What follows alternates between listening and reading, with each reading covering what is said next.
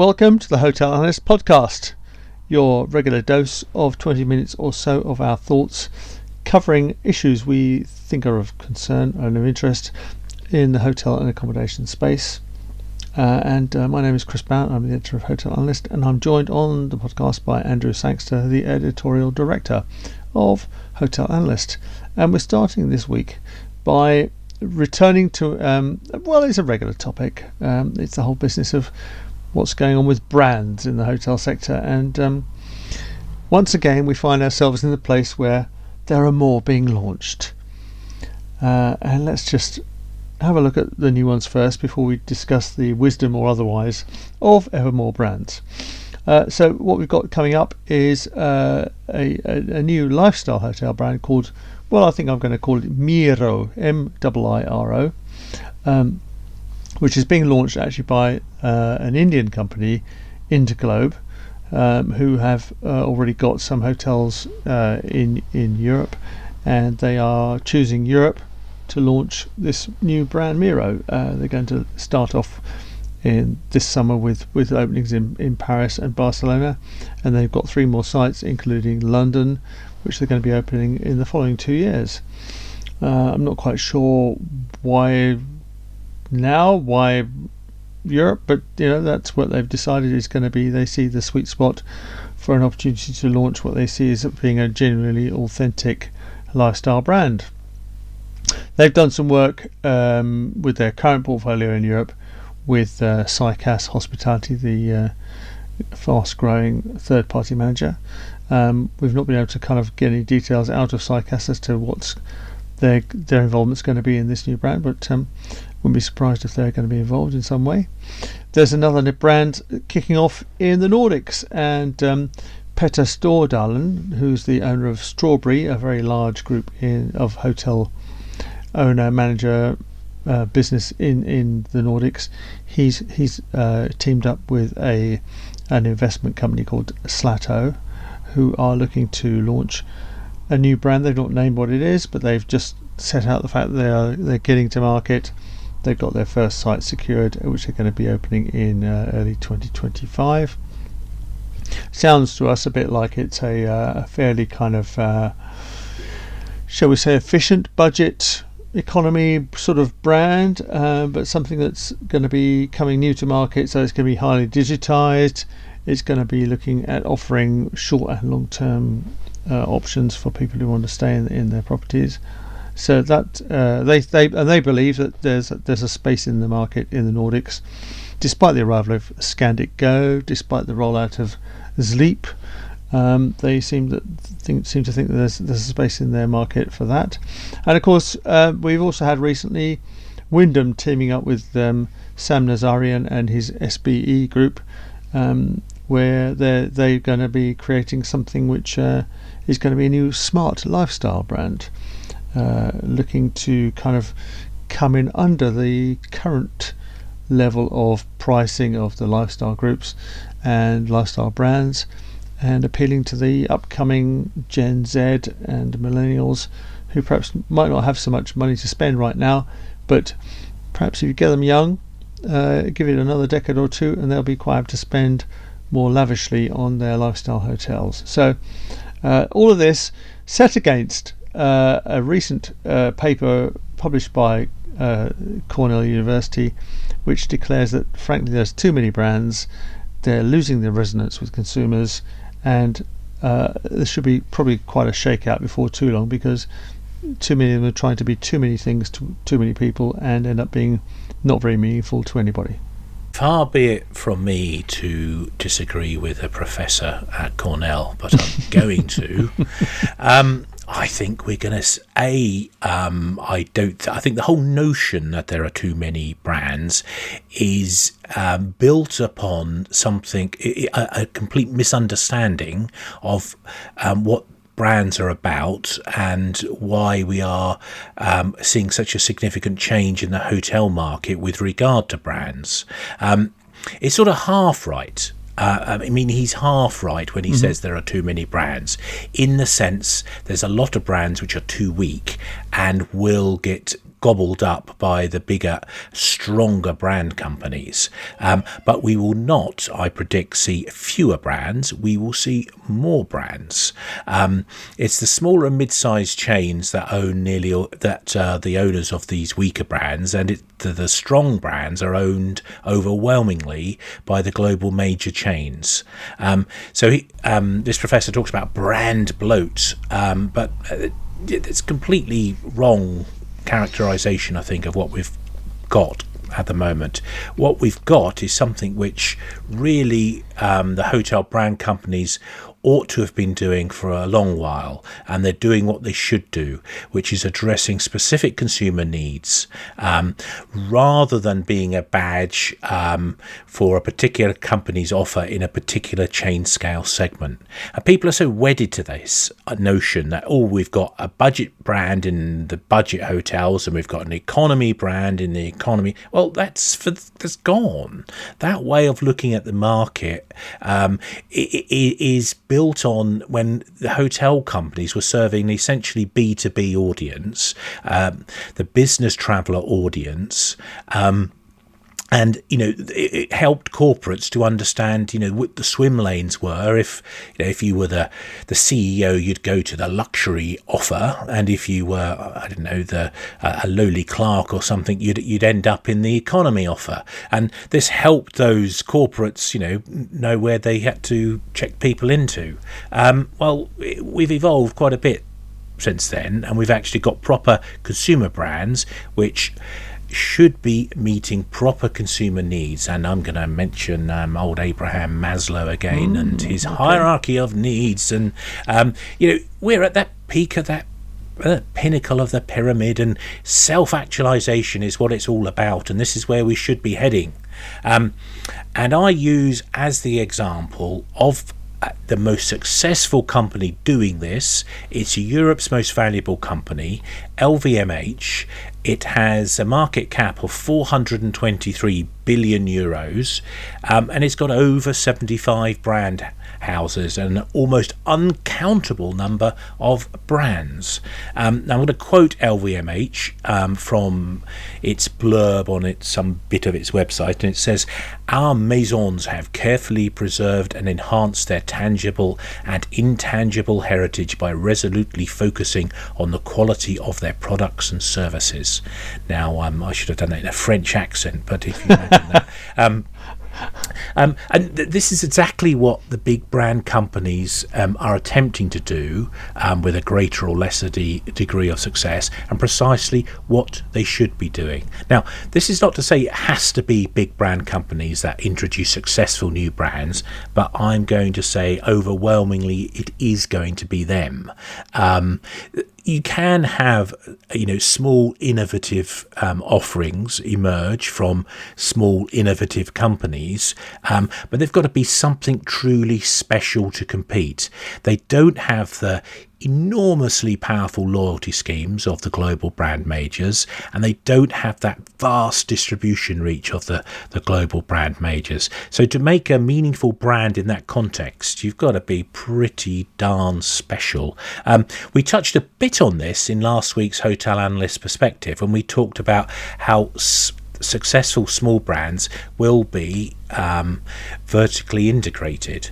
Um, that is, you know, the, they'll be the owner of the property, they'll be running the property, and they'll be branding the property. Um, that's the way to go, I think, if you're going to you know be so special and unique you've got to be fleet of foot and able to change and switch things around quickly enough to compete against the giants um, and you know one one thing i would note is that Virgin Hotels, which, you know, Virgin, I would suggest, is one of the most powerful brands out there, but it still hasn't got beyond single digits in terms of properties in its core brand offer. Um, you know, and it's actually now, well, it was recently in court being sued by, uh, or it was suing actually, um, an owner of its San Francisco property. Um, you know, if you've got a brand as powerful as Virgin that can't actually make it, um, I'd suggest that shows just how tough it is against the global brand majors right now. So, the forecast, the Sangster forecast for the future is we are going to see even more brands in the year years ahead, and I think this is a good thing for the industry, and it shows the industry is becoming much more mature um, in in how it approaches consumers. Now it's time to talk about taxes, not those on your income statement, but those being used and wielded by popular tourist destinations around the world to help manage the sometimes overwhelming demand for for from visitors looking for uh, that that uh, that photo moment with that particular landmark, um, or perhaps just to enjoy some time in your city. Um, and uh, in particular, it seems that um, you know tourist taxes were an issue before the pandemic. It seems they're coming back with a vengeance. Those who've already were charging tourist tax for visitors look to be now doubling down on them and um, and and substantially increasing them for the coming season and seasons ahead. Um, while plenty of others are looking to use tourist taxes as a way to either diminish demand or else just uh, increase an income from uh, those arriving to help spend on uh, well sometimes uh, services and support for the, the whole tourism offer of a destination, but uh, increasingly some other options are coming to the fore. So in Europe, we've seen um, Amsterdam doubling down on their their daily charges. Uh, there's a big increase there. Paris has also pushed up its charges, and uh, uh, ironically, for the for the Olympics this summer, they're going to be cashing in even further by uh, further uh, upping their their prices for their metro tickets. Uh, Venice which is uh, famously overrun by tourists at certain times of the year, is, is charging an entrance fee.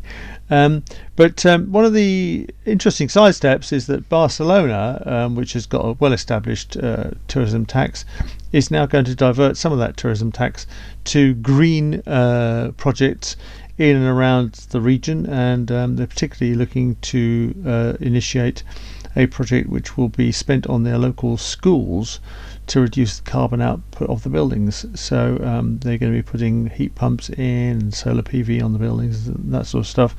Um, so a very deliberate attempt to use tourism tax for supporting local infrastructure to greening local infrastructure. Um, in Asia, uh, there's there's plenty of heavily t- uh, touristed destinations where charges are going to be applying either at the airport or overnight on accommodation in a bid to just help moderate demand, or if demand is continuing to be strong, find ways of using funds to deploy to help mitigate the effects of those uh, many feet of the tourists dragging their way through those famous destinations. Tourists are the perfect source of tax revenue for politicians with a short term outlook. And the quiz question, Chris, is Are there any politicians that don't have a short term outlet outlook? The answer, I suggest, is very yeah. few indeed. Um, thing is, tourists don't vote. And any tax's impact on industry growth is not immediately apparent to workers employed in these tax businesses. Um, so, from a short term politician's perspective, taxing tourism is essentially free money mm. with little to no short term repercussions. Um, but there are some good tourist taxes as well, um, and this is when a tax is hypothecated for the benefit of the industry, such as using the funds to promote tourism. Unfortunately, you've just mentioned a bunch of things, and I'm particularly fearful about the green taxes. Um, the, you know, not because green taxes are a bad thing per se, but we're seeing widespread pushback against green initiatives and green taxation. And as we've just mentioned, you know, taxing tourists is virtually cost free from a politician perspective. So I suspect we're going to see an awful lot of that dumped on the tourism sector. And all of a sudden, you know, they'll be saying, oh, well, we need to um, fix the problems caused by tur- tourism, the, the social damage it's doing, the, the climate damage it's doing in terms of the, you know, the um, air travel that it encourages and all this kind of stuff. So I, I can see us getting a right bashing from the Green lobby, actually, and I, am a bit nervous about that. Um, so you've got that. Um, you, you, you've you've also got this this idea of over tourism, which um, you know uh, is interesting. I would suggest under tourism is a bigger issue, especially if, if you live in a place which doesn't have tourism, tourism's economic boost and job creating potential. Um, you know, some places, a handful of places, yes, I would concede there is an issue in terms of the the volume of people coming, but this is simply that this just needs some um, sensible policies to deal with it. Um, and you know, I, you know, I would suggest, for example, you don't want to have a um, proportional tourism tax, a percentage of whatever the room rate is. What you should have is a flat tax, because the ideal people you want coming in are high spenders rather than backpackers. So charge everybody ten euros if you're in Amsterdam and you really want to cut down on your tourism numbers. That will hardly deter the business travellers, but it will hopefully encourage the backpackers to to go to somewhere which is a bit less crowded. And frankly, you know, by the time they've found another Dutch cafe, they won't know whether they're in Amsterdam or not, will they? So um, it won't matter. Um, the other big worry, and we, we regularly talk about this um, in terms of when we sort of simultaneously slag off Airbnb and also come to its defence. Um, and this is this idea that uh, um, you know short-term lets right now are getting a particular kicking in terms of the lack of affordable housing. Um, really, which uh, kicking um, short-term lets isn't going to do anything about that. Um, in any meaningful sense.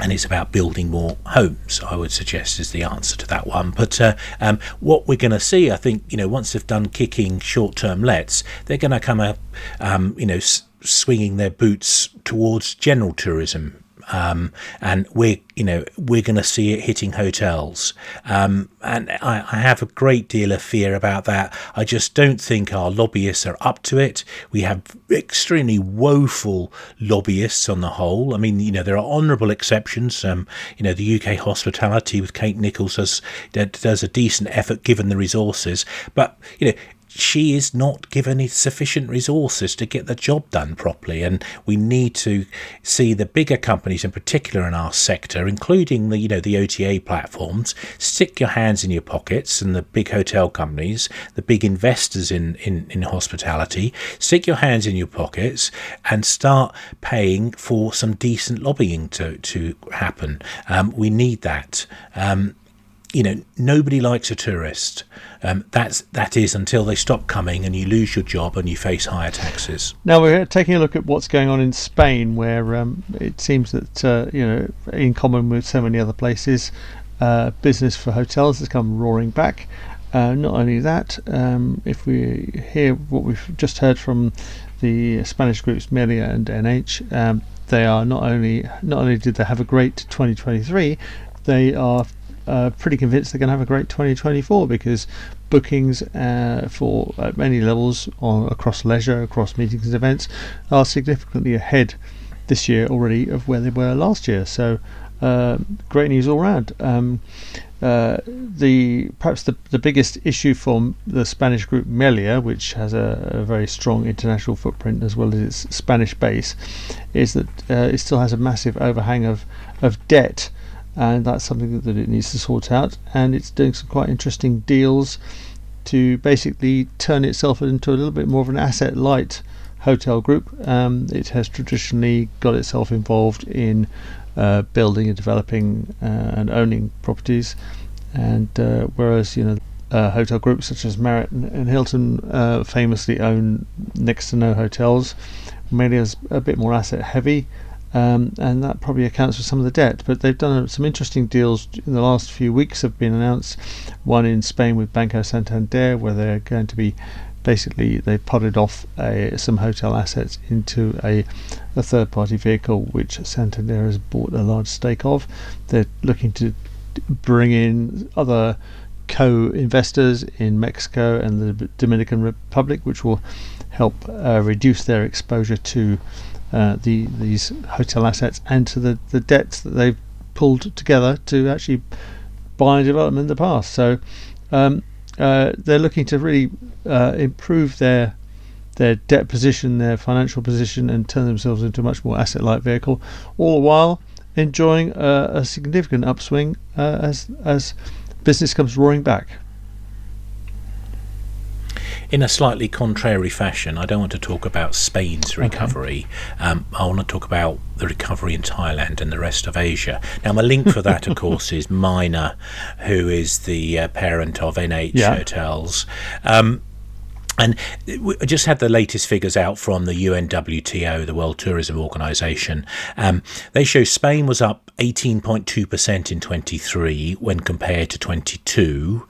Um, Thailand, the increase was a monster 181%, so 100, 10 times 10 times more. Um, so um, it just shows how far it's gone. But if you look at 22, which is the most recent year for full year figures, um, Spain was just just 14.2% down, but Thailand was a massive 72.2% down on 2019 levels. Now, what we can clearly see with the growth that we've had in 23, Spain is now ahead of 2019, but Thailand still has quite a way to go. But the good news is it it's it's well on the way to get there. So uh, I mean, NH's parent Minor said that uh, hotels in Thailand grew RevPAR 15% in Q4 23, and RevPAR overall was up 23% on 2019, which is quite remarkable actually, given the fact that there are fewer foreign arrivals in 2023 than there were in than there was in uh, um, um, 2019. So you know, despite sort of lower volume coming in, um, Minor has done um, you know delivered a you know pretty darn impressive performance. If you look globally at where we are post the pandemic lockdowns and, and what happened globally, the first out was the Middle East. Um, and you know arrivals started exceeding 2019 levels um, early on in 2022. Now we didn't really see this happening elsewhere, but in America, Europe, and Africa, um, there were good recoveries in in 2023 pretty much right back to um, the same sort of levels, maybe marginally underneath 20, uh, 2019, but but not by much. Um, the outlier was Asia Pacific, um, and the, you know the, they had half the number of arrivals at the start of 23, and arrivals were still down roughly a quarter at the end of 2023. But, you know, um, on the flip side of all of this, the recovery tailwinds for Asia remain in full force. Five star and no star awards of the week. And uh, five stars, I think, are you are awarding Andrew to uh, the Dalata Group, not just not just for their great results. Yeah, so uh, no, I mean they're the, our fourth um, story in our uh, perspective, which subscribers can look at, or you can register for free to, to read up to three stories, three of the perspectives uh, a month. Um, but um, what Dalata showed, I thought really stood out uh, to me from their results was their um, accommodation efficiency project. Um, so we often talk about the lack of productivity in the sector, but uh, what Dalata have done, despite having similar business levels in 23 as they had in 22, they had a 10% decrease in hours worked. Um, and this means they've been able to keep their payroll steady despite putting pay up as much as 6.5%. So this is real meaningful productivity increases, which is leading to um, pay increases. Um, just as importantly, this is not just a case of cutting cutting things too hard and too fast. Um, employee engagement scores are up. Um, they're enjoying working more efficiently, more effectively. And guest experience scores are also better um, in 23 versus 22. So it's good news all round, I think, which is why it gets a very full five stars. And I think no stars are going to the uh, the big uh, takeover merger deal of the day, or of the last few months, indeed. Yeah, well, I think it, it looks it looks doomed. Um, Captain Mainwaring. Um, Yeah, no, look, that we've just had Elizabeth Warren, uh, the high profile US Senator, writing to the chair of the Federal Trade Commission in the US, um, and to quote her press release, expressing serious concerns about Choice Hotels' attempted hostile takeover of Wyndham Hotels and Resorts, um, which would reduce competition and create the largest branded hotel chain in the country, driving up prices for consumers and harming entrepreneur franchisees. It's been got at. Um, I would take. Well, I, you know, I think yeah. she sees an opportunity here. I think she's completely wrong about driving up prices for consumers. Um, you can debate the impact on franchisees. I think there would be an impact on franchisees, but nowhere near as bad as as is being suggested. I, I would suggest. So, um, you know, w- we think that uh, Choice's bid is is not good, but for entirely different reasons. Um, but this, to me, I can't see a uh, way back for Choice from this. Salutary note, we'll say goodbye for now.